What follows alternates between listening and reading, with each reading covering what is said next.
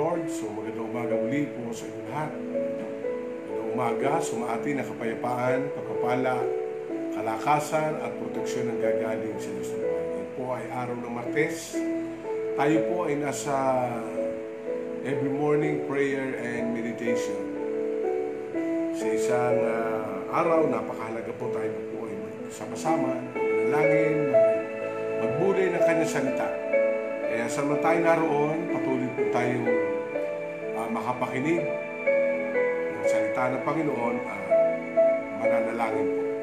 Kung kayo po ay may mga prayer requests, pwede po kayo mag-send muli at salamat sa mga nagsisend ng prayer requests.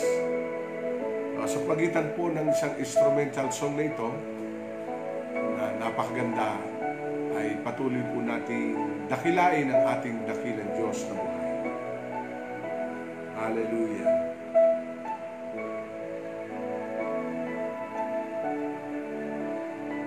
Isang Tagalog song po ang ating pong gagamitin ngayon para po sa ating uh, uh, worship song. Amen.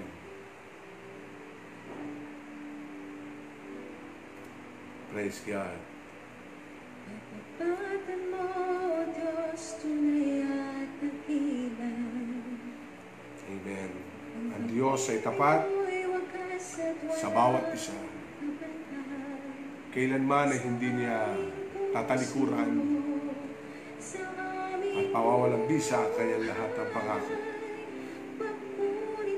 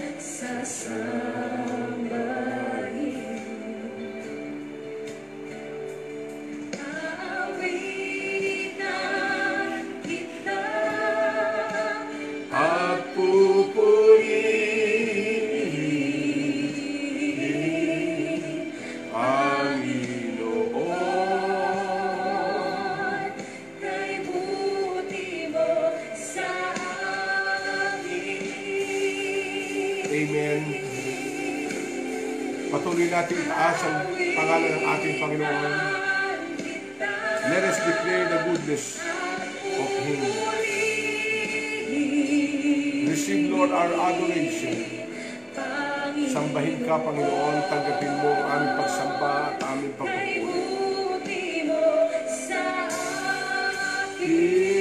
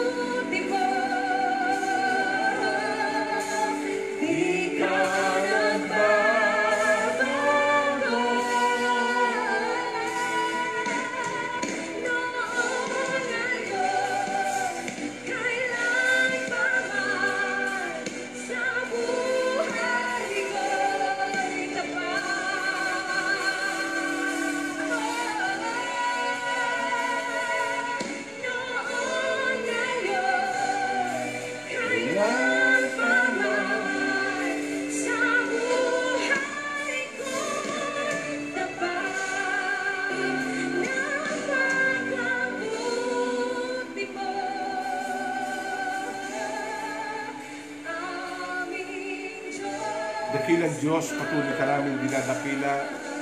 Patuloy namin itataas ang dakilang mo pangalan. Sasambahin ka namin, Panginoon. Salamat sa bawat araw. Salamat sa bawat oras na kung saan ay kasama ka namin at patuloy mo kami binabantayan. Napakabuti mo, Panginoon. You are so grateful. You are so loving. And you are sovereign God, Lord God. Salamat dakilang Diyos sa iyong kabutihan. Amen.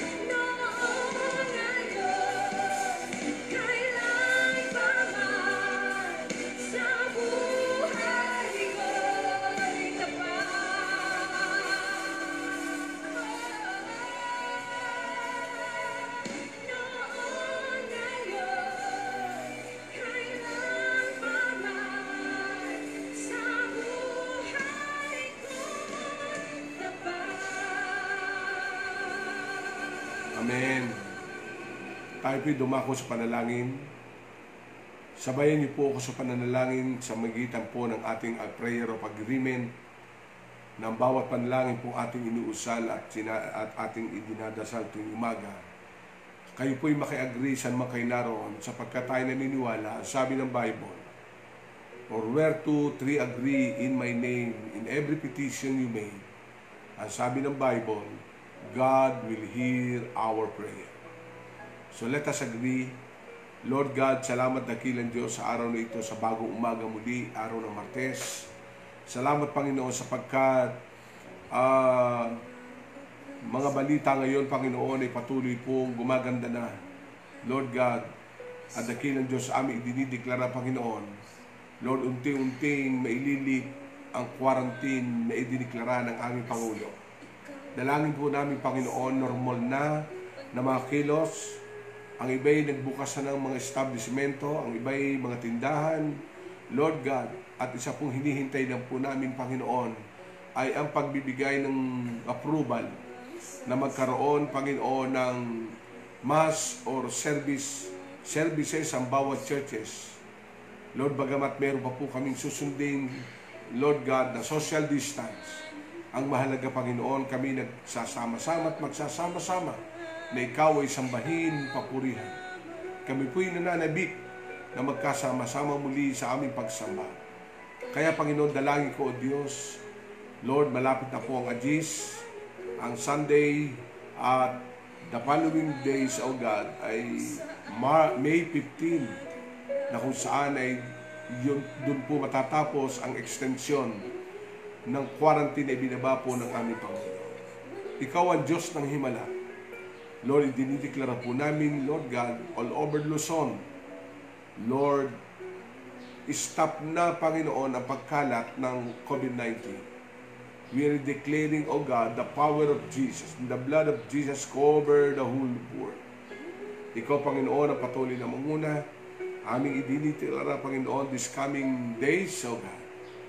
Maluwag na po, Panginoon, na makakikilos ang sambayan ng Pilipino, Panginoon. Alam namin, apektado na iba't ibang sangay ng gobyerno. Maging mga private sectors, mga business, Lord God, small o malaking business, Panginoon, ay apektado. Salamat, Panginoon, for your sustaining blessing. Thank you, God, for your strength and favor. Tinatas din namin sa iyo, Panginoon, ang aming mga kamag-anak, ang extended family, Panginoon, na nakatira sa Europa, sa Italy, sa Roma. Salamat, Panginoon, sapagkat ang kaligtasan ay lagi inaroon. Marami din salamat sa kaligtasan binibigay mo sa extended family namin sa Amerika. Maging sa iba't pang sulok ng daigdig, Brunei, O God, even Macau, and Hong Kong.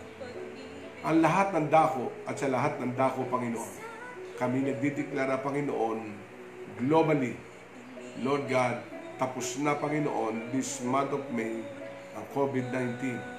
At ibabalik mo, Panginoon, sa normal lahat.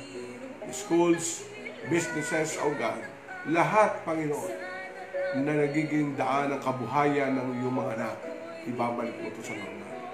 Pagpalain mo aming minamahal na Pangulo, ingatan mo sila, Lord God, na kanyang pamilya, at dalangin po namin, Panginoon, sa lahat ng mga sangay ng gobyerno na nasa likod at tumutulong po sa aming minamahal na Pangulo na nag-iisip, nagbabalangkas ng bawat uh, didesisyonan, dalangin po namin, Panginoon, ang isang puso, isang isip, at isang diwa. Lord, maghari, Panginoon, ang pagkakais at pagmamahalan sa Malacanang. Salamat dakilang Diyos. At ngayong umaga sa amin pong, sa iyong salita na aming pagbubulay-bulayan, dalangin ko, Panginoon, ang iyong kalwalatian, ang iyong pagkapala, Panginoon, ang lumukob sa bawat isa. Salamat dakilang Diyos. Sa po namin patuloy na binabalik ang lahat ng kapurihan, ang lahat ng pasalamat ay tanging sa iyo lamang. Sa pangalan ng Panginoong Yesus, Amen. Amen, amen. So again, good morning. Magandang umaga po. Ano, madaling ah, madali na araw. Martes na naman. Ang bilis po ng araw. Kaya mamaya po ay biyernes na naman, Sabado, Linggo. Amen. So wala pa po tayong total declaration na pwede po tayo magsama-sama. Salamat na lang at nagbukas ang po itong mga barangay at inaprubahan ng City Health Office. Sa mga nakikinig, kami po ay nagdaos po ng, ng uh, online service diyan po sa church. Inihingi po namin ng permit yan sa City Health. And the City Health approved nga lang mayroong social distance at few people. Kaya kami po noong linggo ay wawalo lang. Isa sa audio, isa sa media, isa sa yung service administration, si Dan, ang aking asawa, si Roldan, siya po yung Chongli, ng aking anak, siya po yung nag, ah, nag-organ, at yung isa bumak up, at isa asili. No, ayan. Hintayin po natin sa mga susunod na linggo. Formally, ay i-announce po natin kung ano po yung mga ah, dapat natin gawin. Bagamat by faith, i-resume na yan no, sa after ng May 15 with social distance. Susunod po tayo. Huwag kayong maalaga tayo po sumusunod sa panuntunan ng gobyerno. At yan yung authority rin. No? Okay, so magandang umaga po. Napakabuti ng ating Diyos na buhay. Amen? Okay, buksan po natin ating Bible. Dadako po tayo sa meditation. Ang aking po sinisiris ay The Armor of God. Akin pong idini- idinivide yung pong sinabi ng Bible sa Ephesians chapter 6 verse ah, 13 hanggang ah, 15 no? ay hanggang verse 16 inihati ko po sa pito yon yung pong sinabi ng Bible ni Pablo sa aklat ng Epeso kaya yung pong pitong yon ang ating pong iisa-isahin sa bawat araw kahapon ang ating pong tinalakay ay the belt of truth, ang sinturo ng katotohanan. Katulad ng sabi ko, part of my introduction, ang sinturon ay nasa gitnang bahagi ng katawan ng tao, no, sa gitna, the belt of truth. No, kasi may mga armor na nasa taas, may armor pong nasa baba. Pero ang inuna kaagad ng Bible ay yung, yung pambalanse. No, yun ay sinturon ng katotohanan. Yan po ay nasa gitna ng, ng paa at ng ulo. Ang ibig sabihin, the truth dominated and balancing mula po sa iniisip ng tao at doon sa nilalakaran ng tao. Ang ibig sabihin, yung pong sinturon ng katotohanan, ang kokontrol mula doon sa isip hanggang sa bawat hakbang at pamumuhay ng tao. Kaya napakaganda po yung pinaka pinaka ah, part ng tinatawag na armor, no? Hindi pa kaya hindi kagad inuna yung paa, no? Kasi meron din po diyang specific na nakalagay na armor. Hindi yung kamay, hindi yung ulo, hindi yung dibdib, no?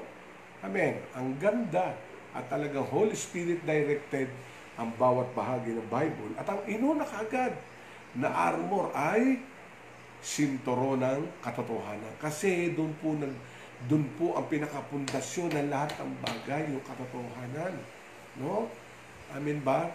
Kaya sabi ko nga kahapon, ay kung ikay na ipagtatanggol at maitatago mong sa bagay sa magitan ng kasinungalingan, higit kang maipagtatanggol ng katotohanan. Kaya, yun, yun ang pambalanse, maging totoo ka. At tandaan po natin, talagang ang Diyos ang nakatatayo. Nakatataho o nakakaalam ng lahat ng bagay. Kaya, napakaganda po yung unang ah, baluti At yan ay dapat ay maging totoo tayo. Basahin po natin muli ang ating konteksto sa Epeso, Kapitulo 6, talatang 12. For our struggle is not against flesh and blood, but against the rulers, against the authorities, against the power of this dark world, and against the spiritual forces of the devil in the heavenly realm. Yan. Kaya ang kaaway natin ay hindi natin nakikita. And sabi dito, our struggle is not against flesh and blood. Kaya hindi man itong pandemic sa araw-araw ng ating buhay sapagkat Christian life had very uh, spiritual conflict. No? Talagang kailangan po natin maunawaan yan. At uh, yan ay tinatawag na battleground. Kaya minsan napakinggan ko po doon sa isang preacher, uh, the Christian life, it is not a bedroom of process. Ang pagiging kristyano daw, hindi daw katulad ng isang kama, higaan na punong-puno na rosas. Oh, hindi po. Hindi yan. At ang sabi ng Bible ay talagang uh, Christian life is a journey. Christian life is like a race, no? Hinalintulad sa magsasaka, hinantulad sa isang atleta, hinantulad sa isang uh, uh, warrior, no? Talagang yan ang buhay. Pero napakaganda sapagkat hindi naman tayo hahayaan ng Diyos na masibat ang bawat palaso. Nagbigay ang Diyos ng armor. Yung nga lang, malinaw sa ating kung tinatalakay na ang ating hidwaan o problemang nagaganap ay hindi tao. Hindi kalaban natin ni flesh and kundi yung espiritu. No? Kasi, alam niyo naman, di ba? Na magkaroon ng tinatawag na pagre-rebelde sa langit ay wanted fallen angel. No? Even the devil himself ay itinapon ng Diyos here on earth. Kaya kung hindi pinapagtagumpayan ng ni Satan, ang devil, ang kalangitan, no? At dahil mas makapangyarihan naman ng Diyos, ay dito naman siya nagre-reign. Kaya hindi naman po kalaban natin ay laman at dugo, kundi espiritu.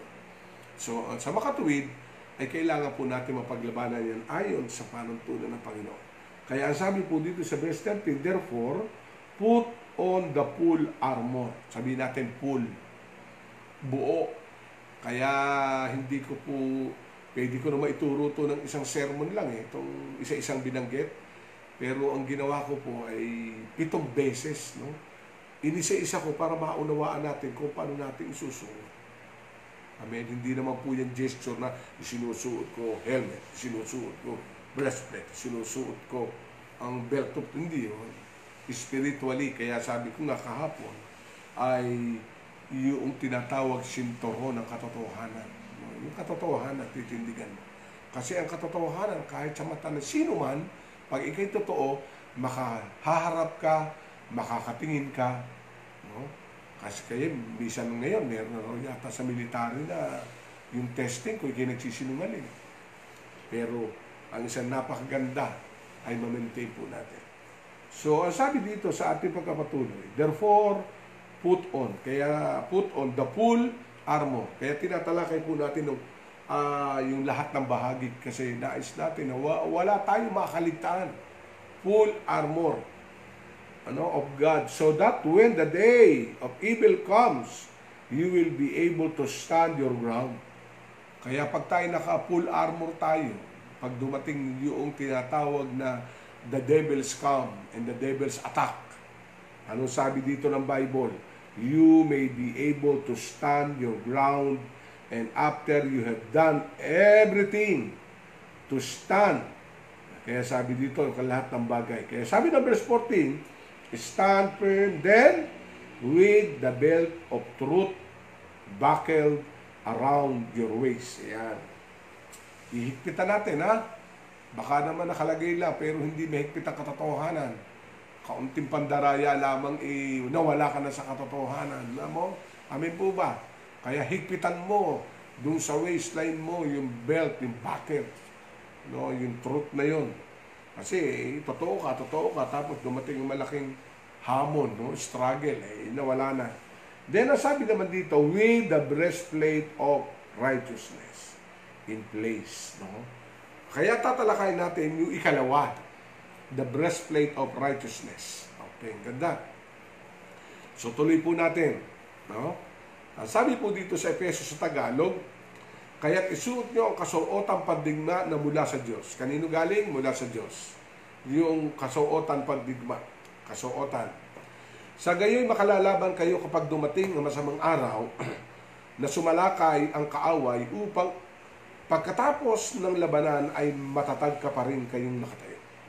Kasi ang gusto ng demonyo ikay dumapa. Ang gusto ng demonyo ikaw ay gumupo. Ang gusto ng demonyo ikay mag-give up. Ang gusto ng demonyo ikay mag-back out. Pero sabi ng Bible, pag isinuot mo ang kasuotang itong pandigma mula sa Diyos, dumating man ang mga ang mga kasamaan, sumalakay ang kaaway, ako'y nakatitiyak, titindig ka. No? Amen? Ako po hindi ko sinasabing ako'y napakalakas.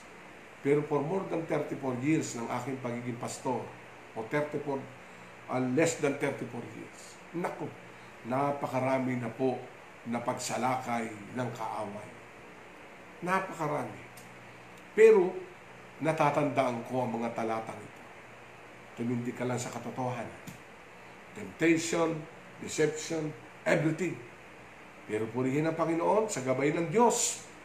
Pagkakatapos, dumating ang kaaway, nakatayo ka pa rin. Kaya tayo-tayo lang. Amen? Amen? Tayo-tayo lang. Dumapa, tayo. Amen? Natisod, tayo. Ay, dumapa ka na, lumangoy ka pa. Ay, ito naman mahirap. Kaya, isuot natin. Ang sabi ng talatang 14, Kaya't maging handa kayo, ibikis ninyo ang sabaywang, ang sinturon ng katotohanan, at isuot ninyo sa dibdib ang baluti ng katuwiran. Kaya itong tatalakayin natin, maikli lang po ito. Ano ba yung tinatawag na belt of righteousness? No? Kaya sabi ko nga dito, Jesus is my righteousness. Alam niyo sa, sa, ta- sa tao, tayo, hindi tayo matuwid lahat. We are not perfect, we are not righteous. But because of Jesus, the righteousness of Jesus covered me. Kaya nga ipinasusuod sa iyo.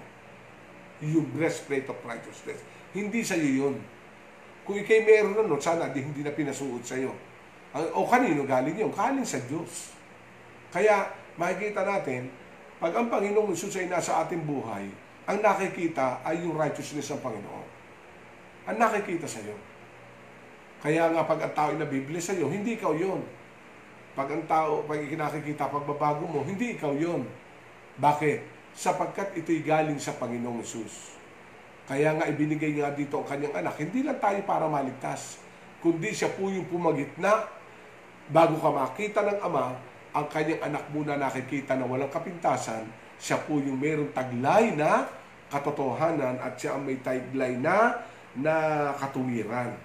Kaya nga dito, sabi po sa Bible, sa ikalawan uh, Corinto 10, no? 2 Corinthians chapter 10, verse 3 to 5. Kung nabubuhay man kami sa mundong ito, hindi naman kami nakikipaglaban ayon sa magitan ng mundong ito. Ang sandatang ginagamit namin sa pakikipaglaban ay hindi sandatang makamundo, kundi ang kapangyarihan ng Diyos na nakapagbabaksak ng mga kuta, sinisira namin ang mga maling pangangatuwiran. So dito, ang righteousness ay yung maling katuwiran. Alam niyo ba, minsan yung pangmatuwiran natin ang mali. Gina-justify mo yung mali. Kaya yung katuwiran ng Panginoon ay idadamit sa atin yung righteousness of God sapagkat ang ating sariling righteousness ay mali, baluktot, nangangatwiran ka pa. O, di ba? Kasi minsan alam nyo, katulad nga na nangyari sa Garden of Eden, nung tinukso ng Diyos. No? Nung tinukso ng Diyos, si Eva, o si Adan pala, si Adan. No? Makita natin si Eva ay kinain, di ba? Na-deceive, kinain yung bunga. Ano eh, sinisi. Makita, nagsisihan pa, gawa ni Adan, gawa ng babaeng ibinigay. Ang dami. Di ba? Pagkakamali ng isa kung sino-sino tinuturo. Siguro kung may tuturo ni Eva at ni Adan yung ahas, ituturo na nila, gawa kasi yung ahas. Alam niyo, yun ay patunay na wala tayong sariling katuwiran.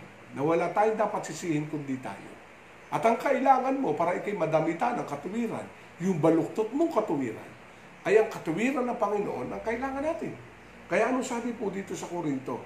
Ang sandatang ginagamit namin sa kikipagdigma ay mga sandatang ah, makabu- makamundo. Ang sabi dito, hindi makamundo. Ang sabi, kundi ang mga kap- ang kapangyarihan ng Diyos na nakapagpapabaksak ng mga kuta. Sinisira namin ang mga maling pangatuwiran. Kaya huwag ka ng mga tuwiran.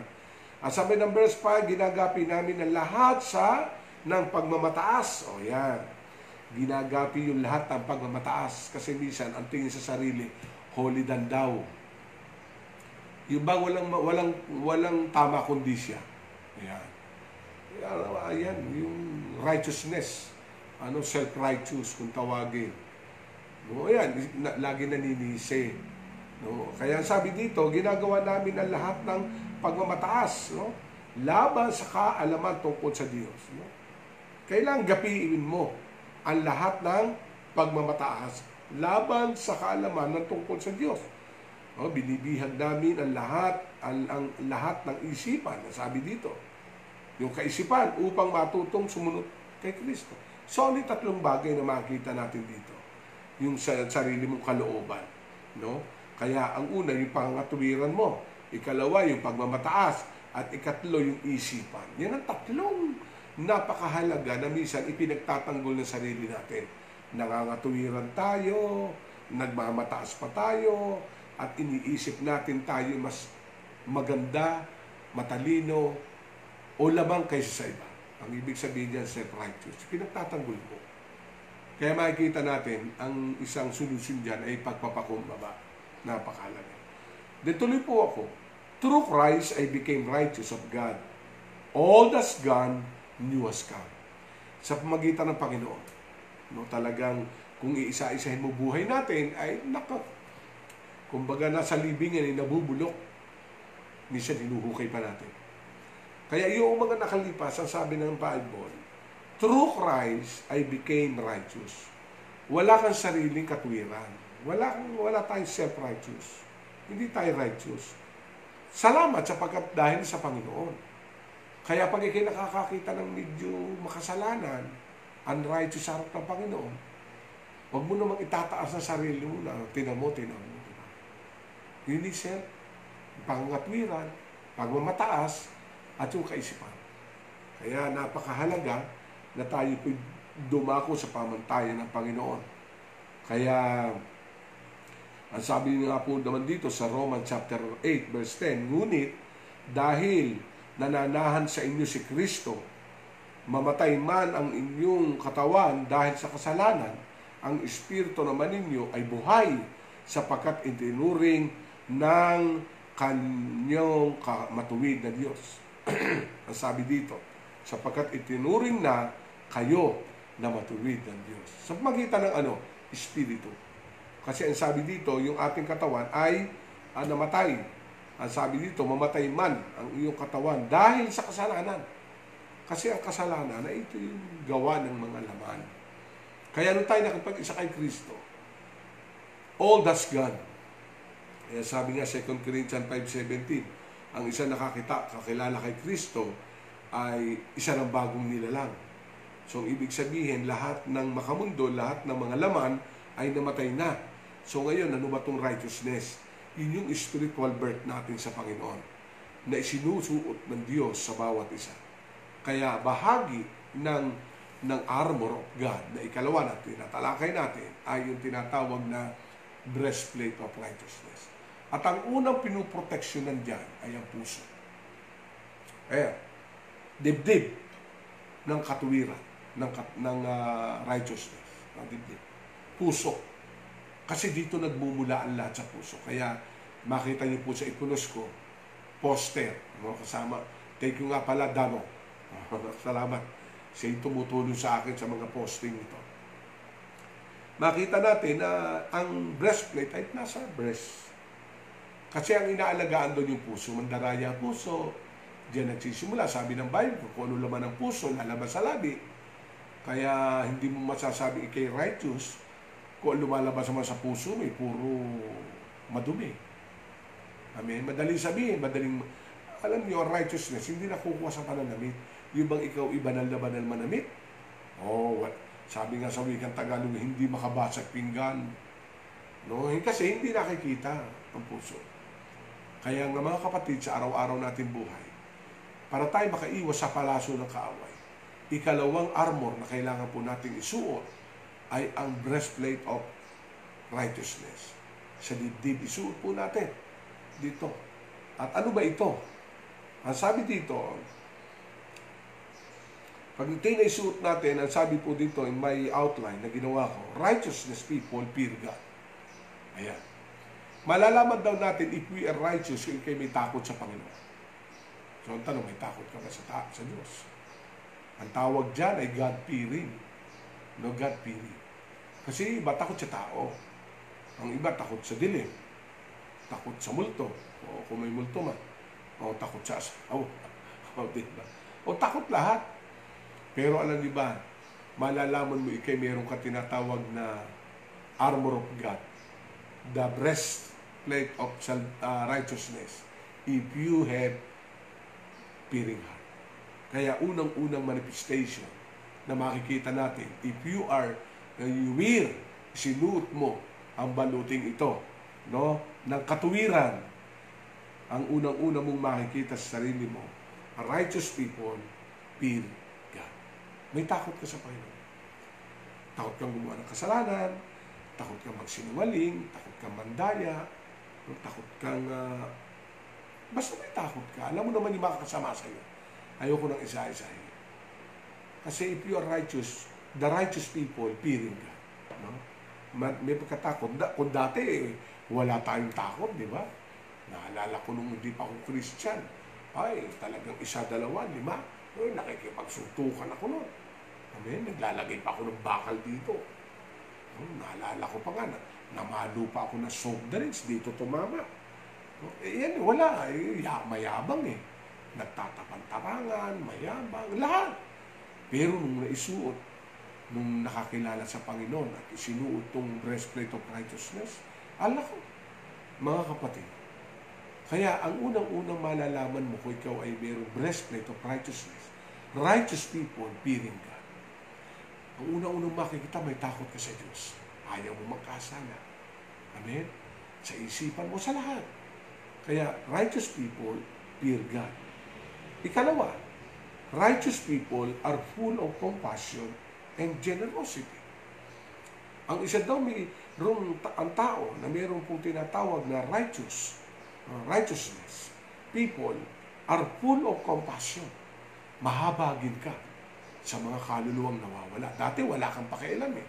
Ay, mamatay kayo, adi kayo, masama kayo, impyerno kayo. Yan, di ba?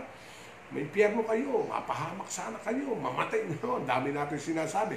But when we become a righteous people, we, you have full of compassion. No, ayaw mo mapapahamak. No? Gusto mo lagi, Lord, maligtas sila. Ang ibig sabihin doon, may pakialam ka na sa kaligtasan ng iba. Lalo-lalo na sarili mo pamilya. Kaya, righteous people are full of, compassion and generosity. Kasi you are righteous. Ayaw mo na hindi ka makatulong. Alam mong gawin yung responsibilidad mo at uh, bahagi ka. Amen po ba?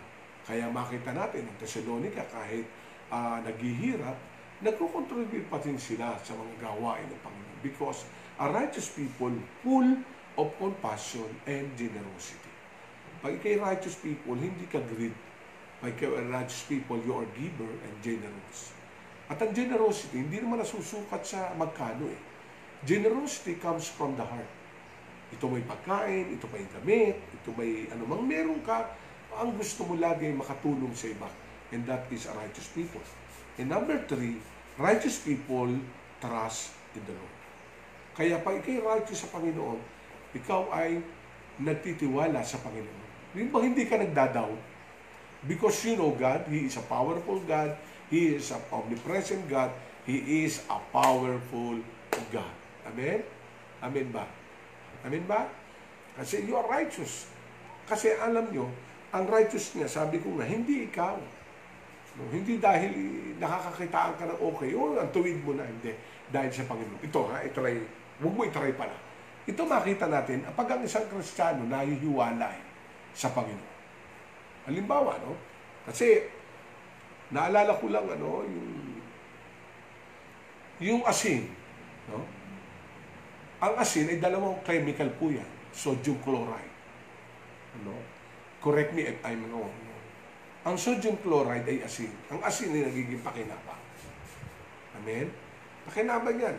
Nakapag-present ng pagkain, nagbibigay ng flavor sa ulam. Ano? Ang asin ay, marami nating pinaggagamitan ng asin. Pero, when I research the salt, eh, meron pa ng dalawang major chemical yan. Sodium chloride. Pero, pag ihiniwalay mo yung dalawa, sodium chloride, yung isa nagpapalinis, chloride, kaya may chlorine. Sodium, ah, yung laso. Pagpalagay na ang Diyos ang chloride, ikaw ay sodium. Nung tayo ay wala sa Panginoon, lason tayo. Amen? Tulad ko nung araw, adik ako. No? Ay, mga kamag-anak ko, ayaw ko pumasok sa bahay nila. Kasi nawawal, may nawawala daw. Kasi para isurvive lang yung, yung adik-adik, ay talagang unrighteousness, demonic ang nangyayari. Pero, nung nakakilala tayo sa Panginoon, ayan, the God, the, the purity of God, the holiness of God, the sovereignty of God, envelop us. Ayan. Kaya ikaw, na masama, ang Diyos na napakabuti sa lahat, ayan, nag-isa kayo. Naging isang asin. Ngayon, may panlasa ka na. Amen? Kaya tinan mo, lasahin ka ng kamag-anak mo, sasabihin sa'yo, Uy, laki ng pinagbago mo. Amen? Nung nga ako'y una nakakilala sa Panginoon, no, nung first, first uh, two years, pag ako'y umuwi sa amin, yung wala, ng pinagbago ni Jamie. Ay, totoo naman, kasi pag ako'y galing sa trabaho, ano, isang linggo ko sa Maynila, uwi ako ng aming ba- baryo sa Latin. Pag ako'y nakita ng mga barkada kong bumaba sa tricycle, ayan na, nagsuno-sunura na. At pagdating ko sa bahay, nako, wala pang ilang minuto, wala na naman ako sa amin. Bakit? Nakikipag-inuman. Uuwi sa gabi. Hatid. Bakit? Unrighteous. Ano? Sodyo. Pero nung dahil sa Panginoon, ayun, naging asin. Napapansin at nalalasahan. Kaya kapatid, nagiging righteous ka, hindi dahil sa ikaw. Kasi walang magagawa tayo. Hindi mo kaya ituwid ang sarili mo. Tao tayo eh, laman tayo eh. Pero because of Jesus, no? Naging asin tayo, sodium chloride. Ngayon may lasa ka na. At ayun, sa Diyos ang kapurihan, kung sa sambansa na ako nakakarating, ay lahat naman inalalasahan. Kaya anong ang ginagawa dapat natin gawin? Lalo tayo kumapit sa Lord. Kasi pag ikay napahiwalay, babalik yung dati. Nako, ang dami ko pong na-witness kasi kung saan akong lugar eh, nagpupunta eh. Magugulat na lang ako pag dumalaw ko sa ibang bansa. O di ba't dati yan eh, sumasama sa Diyos, ba't ngayon eh, nagiinom na? Ang sabi lagi nung ba nakikita ko, kasi nawala yan sa Panginoon. Nawala ng prayer, nawala ng fellowship. Kaya, ingatan natin. Yung ating katuwiran kasi, galing sa Panginoon. Hindi mo kayang tumayo ng nagsusola. Kaya, napakahalaga no. So, the righteous people fear God. A righteous people are full of compassion and generosity. A righteous people trust in the Lord. Complete trust in the Lord. Kaya napakahalaga no. So dito naman makikita po natin, katulad na sinabi ko, pag tayo nahiwalay sa Panginoon, kaya kailangan sikapin mo na manatili sa Panginoon kasi yung righteousness lang ang bumabalot sa atin, nag-aalaga sa atin. Kung hindi, eto, pag tayo po'y naging unrighteous, God will deplease. Hindi mo natutuwa Diyos. Amen? Yung bumalik ka sa dati, hindi natutuwa. Eh kung yung asawa mo nga, hindi natutuwa, di ba? Kasi nung araw, ay naandong ka. So ngayon, nagbago ka na. Natuwa ang Panginoon. Ngayon, nawala ka na sa righteousness of God. Ang ibig sabihin, lumala ka kaysa dati. Kung yung nakapalibot sa iyo, hindi natutuwa eh. Ang Diyos pa kaya ang matuwa. Ayan. Kaya, alam nyo, wala naman tayo self-righteousness. Kumapit tayo sa Panginoon, lalo tayo maging lumapit sa Kanya. Ano, kasi habang tayo nalalapit sa Kanya, yung, yung cloth of righteousness ay lagi nakadamit sa atin. Nakasuot sa atin. Kaya kahit kanino tayo humarap, you will stand against. Eh, ito, kahit sa kaninong pa, tao, na isuhusga sa iyo, you will stand there. Amen? Kaya ingatan natin because the effect of unrighteous living is displeasing to our Father. An open door for the evil force. Pag tayo nagiging unrighteous, ay ito'y nagiging pintuan para sa gawa ng kaaway. Kasi ang sabi ng Pedro, the devil is like a roaring lion, seeking whom to devour. Ang sabi doon, ang kaaway ni natin si Satanas ay parang leon, umiikot o umaatungal, humahanap ng masisila. So, kung makita natin na andyan, well, kung wala, ay walang magagawa ang leon. Si Satanas. Wala, roaring lion. Walang magagawa. Kaya naalala ko nga ang Panginoong Isus, bagay, Panginoong Isus yun, no? sa Matthew chapter 4. Kung di ako nagkakamali, verse 10 and 11. Yung tinukso ng demonyo ang Panginoon, di ba? Ay grabe, nakikipag-against, no? Laging sinasabi ng demonyo, gawin mo tinapay itong bato. Ang sabi ni Jesus, hindi lang sa tinapay na mabuhay ang tao. Ang sabi ng demonyo, lumuhod ka sa akin. Dinala doon sa talampas, ibibigay ko sa iyo pag ako'y sinamba mo. Ang sabi ni Jesus, ang Diyos lang ang sasambahin mo. Alam nyo, sa ilang beses na tinukso ng demonyo ang Panginoong Jesus, in, siya nasa katawan pang tao nun ha, tinukso siya. Ibig sabihin talaga si Jesus tinukso din. To be unrighteous, para hindi siya, para siya magkasala. Alam niyo, pagdating ng Matthew chapter 4, buksan niyo Bible niyo, wala sa outline ko. Matthew chapter 4, verse 10 and 11. Ito nangyari. O sulat nyo na lang. Ito nangyari. The devil left Jesus. Iniwanan. And the angel come. Maganda. In, nung tinutokso ang Panginoong Isus, ay talagang hindi natukso.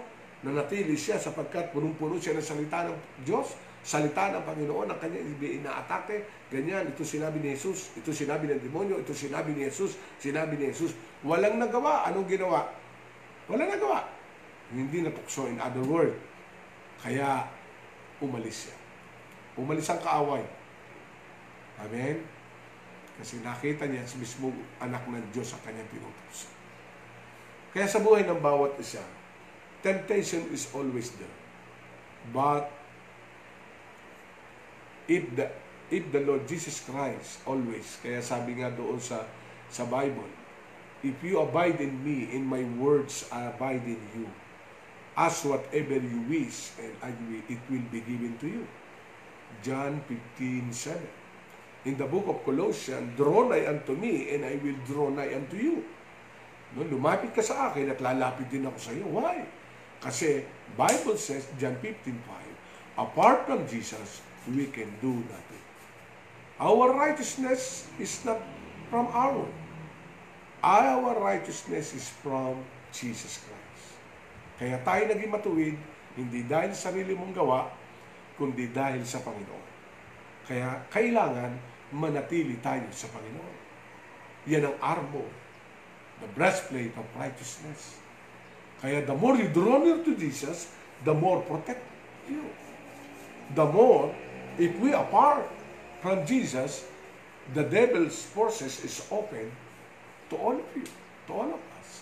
What we need to do to be closer unto Him? Amen? Kaya sabi ng John 15, Abide in me. Abide in me. Abide in me. Naituro ko po yun yan minsan. Ang ibig sabihin ng abide, be still. Sit. Stay. Kasi pag tayo umalis, tandaan natin, ang kaaway natin. Tinan niyo yung prodigal son. May example ko lang po na malapit na ako matapos. No? Yung prodigal son, if you visit the history mula po sa aklat ng Lucas, ano? Meron doon, di ba, dalawang magkapatid. Ang sabi nung isa ay, itong isa, isa, isa, pa po ko sa Ama, ikaw naman eh, matanda na, hatiin mo na kayamanan mo. Bigay mo sa akin na yun. Alam nyo, lapastangan, di ba? Pero nawala, na, na, ang ama ay ama eh. Hindi naman niya, hindi naman siya naging, hindi naman siya nag, ah, sarili. Yung ama, hindi siya gani. Ibinigay naman yung, yung mana. Ang ibig sabihin, sa kabuo ng mana, ng ama ay hinati ito, ibinigay doon sa naiwan sa kanya, o ibinigay doon sa umalis. At umalis nga, dala ang kayamanan. O, doon ko nakita, nawala yung anak sa covering ng ama. Nawala. So kahit anong laki ng halaga, bagay wala namang halaga nakalagay, kung gano'n man kalaki ang kayamanan na dala, dahil wala siya sa kalooban ng ama, nawala siya sa poder ng ama, wala siya, nawala siya sa paningin ng kanyang ama, nawala siya sa direksyon ng kanyang ama, nawala siya sa disiplina pag-aalaga ng kanyang ama, in other words, nagsolo siya. Ano nangyari? Naubos ang kayamanan. Kung bibisitahin yung istorya, naubos. Namasukan na lang siyang tagapag-alaga ng baboy. At ito nakakalungkot. Pati yung pagkain ng baboy, kinakain niya, sinasaluhan niya kasi nawala na eh. Pero kagandahan naman dun sa bata, nung napag-isip-isip niya na mali kanyang ginawa, bumalik sa ama. Bumalik. At nung makita ng ama, malayo pa, natuwa na yung ama. Tinawag ang mga alipin at halika kayo, maghanda kayo. Ipagpatay niyo ng ganito. Magdididuan tayo sapagkat ang aking anak na nawala ay nanumbalik. Napakabuti ng ama. Cut the story. Ganon din ang Diyos. Nung misa sa ating katigasan ng ulo, dahil meron na tayo, meron na tayong lakas, may trabaho, pinagpapala na tayo, yung dating init mo sa Panginoon na wala na, yung dating paglapit mo at pagpapasakop sa iyong ama sa Panginoon ay nawala na. Inaada mo, himuwalay ka na. Ito may tatay mo, ito may Diyos, ito may pastor mo, o magulang mo. Alam niyo nakalulungkot. Ano man meron tayong kakayanan, tandaan natin, we still covered by your parents, your God. Kasi ang Bible, meron tinatawag na Abrahamic Covenant.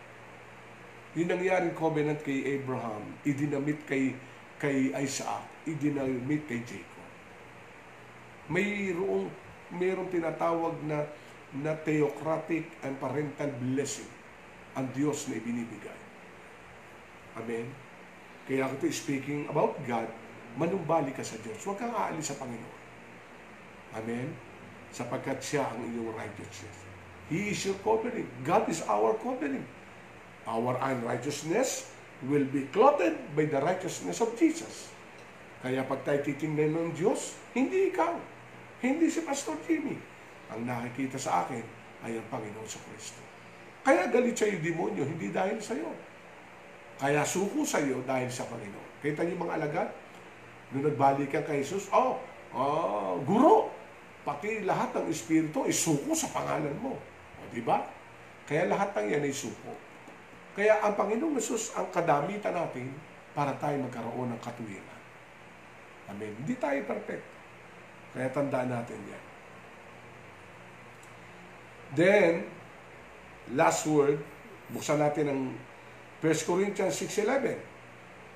Ang sabi dito, And such were some of you, but you were washed, but you were sanctified, but you were justified in, this, in the name of the Lord, Jesus, by the Spirit of our God.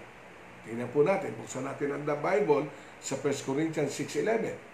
And such were some of you, but just were washed, nalinis, but some were sanctified and justified in the name of the Lord Jesus Christ and by the Spirit of God. Kaya we are sanctified, we are first, we are washed, we are sanctified, we are justified in the name of Jesus and by the Spirit of God. So, hindi galing sa ating sarili. Kaya yung armor na susuot natin sa Panginoon is the cloth of righteousness from Jesus. What we need to do to stay, to love, to abide manatili tayo sa Panginoon. In last verse na babasahin ko sa 2 Thessalonians 2.13, But we are bound to give thanks to God always for you, brethren beloved by the Lord, because God from the very beginning chose you for salvation through sanctification by the Spirit and belief in the truth. So, yun yung huling talata. Kaya napakaganda po sinabi 2 Thessalonians 2.13, But we are bound to give thanks to God always for you. Why? Beloved of the Lord. Because God, from the very beginning, chose you for salvation. Pinili tayo ng Panginoon. Kaya ang dalangin ko, hindi ako kakapit sa Diyos. Ang dalangin ko ngayon mga kapatid, kapitan ako ng Diyos. Kasi pag tayo kumapit sa Diyos, bilang tao, pwede kang bumitaw. Pero pag sinabi natin, Lord, kapitan mo, hawakan mo, akapin mo ako, ang Diyos ang kakapit sa iyo. Yung kahit ikaw gusto mo na bumitiw, ay hindi ka makabitiw. Bakit? Because God upholding your hand. To remain righteous in the sight of God. Ask Him every day, Lord, touch me. Lord, help me. Take over my life. Amen? Kasi yan ang Panginoon, di ba? Nung nasa, nasa, nasa bundok ng Gethsemane ang ating Panginoon, mga kapatid, iyan ang idinasal ng ating Panginoon sa Kristo na napakahalaga na maunawaan po natin. Na ang sabi ng Panginoong Yesus during that time, Not my will be done, let your will be done. Ibig sabihin, Ama, hindi na po ako may hawak ng buhay ko. Hindi na ako magdidesisyon ng buhay ko, kundi ikaw na. Kaya mula ng oras na yon, mula dun sa bundok ng Gethsemane, going doon sa bundok ng Golgota, dinaanan niya ang Via Dolorosa, the path of suffering, Jesus Christ lives unto the end. He won. He finished the race because of God. The same you and me. Mula sa bundok ng pagkakilala sa Panginoon, hanggang sa bundok ng pagtatapos ng ating pananampalataya, we will remain righteous because of Jesus. Tayo po'y manalangin sa oras na ito. Samantala, samantala naroon. Remember this one.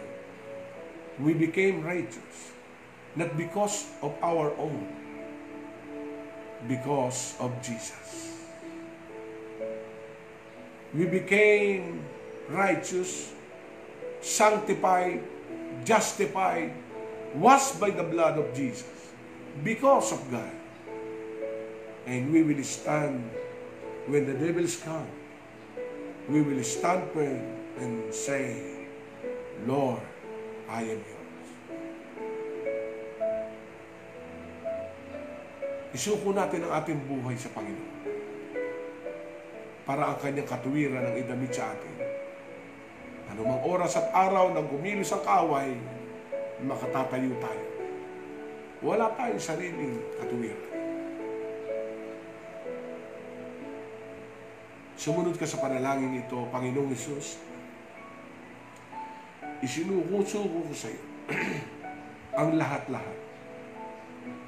O hindi ko po kayang tumayo.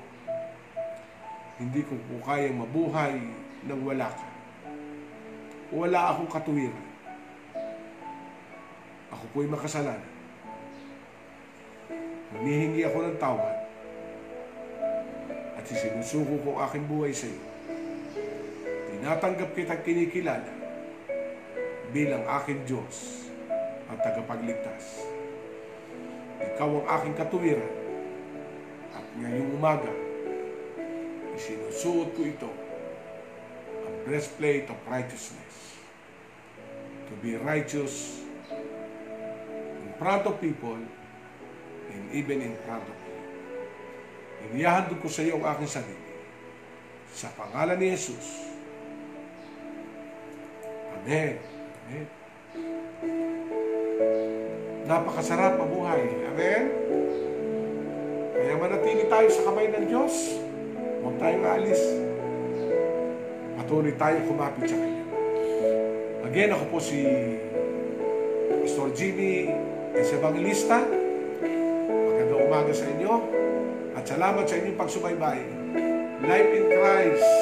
I miss you a lot. Maraming salamat sa bawat isa. Amen. God bless you. Life is amazing. Winning is our calling.